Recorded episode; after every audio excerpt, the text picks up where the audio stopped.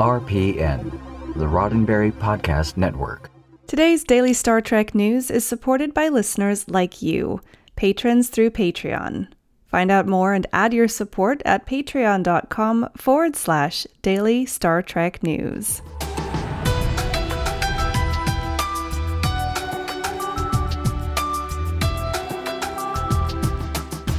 Hello and welcome to your daily Star Trek news from the Roddenberry Podcast Network.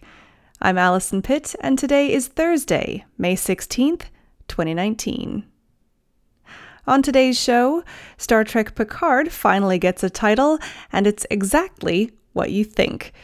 The Deep Space Nine documentary confirms that a favorite recurring character is gay. And why was a giant enterprise left for sale on a Toronto area front yard? All this, plus the Star Trek events in your area to look forward to this weekend, coming right up. The biggest news of the day is also possibly the smallest news of the day. Star Trek Picard finally has a title, and it's Star Trek Picard. I kind of wish I was joking, but we'll come on to that in just a moment. I've been bringing you news from the network upfronts all week, where television studios present their fall lineups to industry execs and advertisers. CBS, one of the later players in the game, just gave their presentation yesterday, and in it gave us our first concrete information about the new Picard show. From StarTrek.com, Star Trek Picard is the official title of the upcoming CBS All Access series starring Patrick Stewart. It was revealed at the CBS Upfront presentation for advertisers in New York City. The show's logo was also displayed for the very first time. The logo reveal is reminiscent of a similar move by CBS back in 2017 when Star Trek Discovery was in production. A simple text logo against a dark background, incorporating the iconic Delta symbol. In Picard's case, the Delta replaces the A in Picard. During the upfronts, BuzzFeed reporter Kate Aurthur captured a screenshot of a short clip of the Picard series that was shown on the big screen, and she tweeted it out, to much excitement from Star Trek fans. Senior film reporter for BuzzFeed, Adam B. Vary, later clarified the shot, saying, To all Star Trek fans, yes, this is a shot from a brief clip of the new Picard show. No, Kate doesn't have it. It aired during CBS's upfront presentation in NYC. Yes, that looks like a DS9 era Federation uniform, but the clip isn't public yet so we will all just have to wait.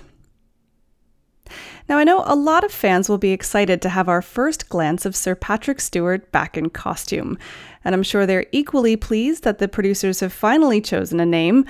Personally, I'm a little bit disappointed. I had a whole list of potential names lined up, and not that they asked me, but was Star Trek Picard really the best they could do? I mean, what about Star Trek The Picard Generation? Whose Picard is it anyway? Game of Picards? What about the $25,000 Picardamid? I kind of like that one. But like I said, they didn't ask me. On Monday night, the Star Trek Deep Space Nine documentary, What We Left Behind, premiered in theaters across the country for one night only. Comicbook.com points out that the documentary confirmed a long held fan theory that the humble tailor Garak was gay.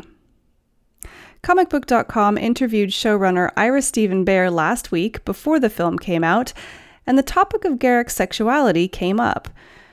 Behr said at the time, I wish we could have done a little bit more with the Garrick character. I talk about it in the doc.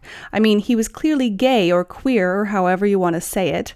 I think I would have loved to have taken that and see where that went and how that affected his relationship with Bashir.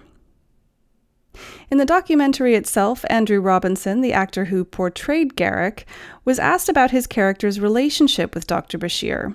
In the show, Garak took an early interest in the Doctor, and the interplay between the two characters was a continuing arc throughout the series of their relationship, Robinson said, At first, Garak just wanted to have sex with him. That's absolutely clear. The Deep Space Nine documentary, What We Left Behind, is out on home video on August 6th and is available for pre order now at ds9documentary.com. If you were on the internet at all last week, and let's be honest, you were, you may have seen a picture of a rather large Enterprise A leaning against a tree in someone's front yard with a for sale sign on it. Toronto Life brings us the story of how exactly the ship came to rest in that particular dry dock and where it ended up. The ship itself was a scale replica of the Enterprise A as it appeared in the film Star Trek VI The Undiscovered Country. It was a promotional decoration that hung in the Cineplex Silver City Richmond Hill movie theater near Toronto. The theater was renovated late last year and the ship was rescued from destruction by a subcontractor. He removed it safely and strapped it to a trailer where it sat at his home. Eventually, he needed the trailer and decided to put the ship up for sale. The ship was snapped up by a local buyer not long after for the princely sum of $600. Bill Dorn, the lucky new owner, is hoping to restore it and put it on display. He says, I'd like it to be accessible for people to see it and get close to it. Weekend events to look forward to in just a moment, but first, a word from me. How much would you pay to have the latest Star Trek news delivered straight to you every single weekday? Well, lucky for you, you can get it absolutely free right here on Daily Star Trek News. It costs nothing for you to download and listen to this show. Sadly, however, it does cost me to produce it. Software, equipment, and hosting all add up. So, if you are able to, supporting me with a contribution through Patreon would be a huge help. Even a dollar a month will make a big difference. To find out more, just head over to patreon.com forward slash daily Star Trek news. That's patreon.com forward slash daily Star Trek news. And a big thanks to you for supporting this show. Now, if you're in the mood to get together with some fellow Trekkies this weekend, then make sure you get out to one of these events. In Florida, Star Trek actors Christopher Lloyd, Mark Sheppard, and Peter Weller will all be appearing at MegaCon Orlando today through Sunday at the Orange County Convention Center.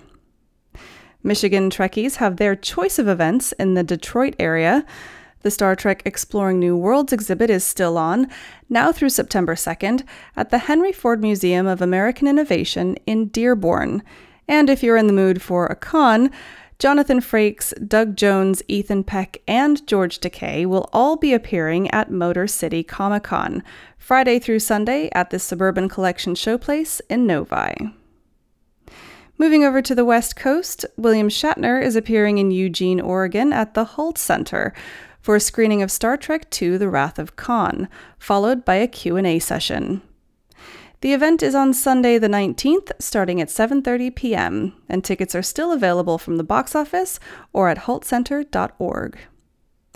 And of course, if you're in the Los Angeles area, the Star Trek Discovery exhibit Fight for the Future is still on, free of charge, at the Paley Center for Media in Beverly Hills, now through July 7th.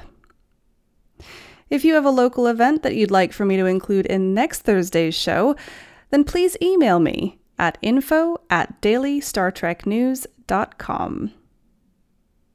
Well, that's it for today's Daily Star Trek News from the Roddenberry Podcast Network. For more great Star Trek podcasts, be sure to check out podcasts.roddenberry.com. This show is supported by people like you, patrons through Patreon. Find out more and add your support at patreon.com forward slash daily Star Trek news. If you'd like to get in touch with me, just shoot me an email at info at dailystartreknews.com or find the show on Twitter and Instagram at Daily Trek News. I'm Allison Pitt. Live long and prosper. Podcast.roddenberry.com the Roddenberry Podcast Network.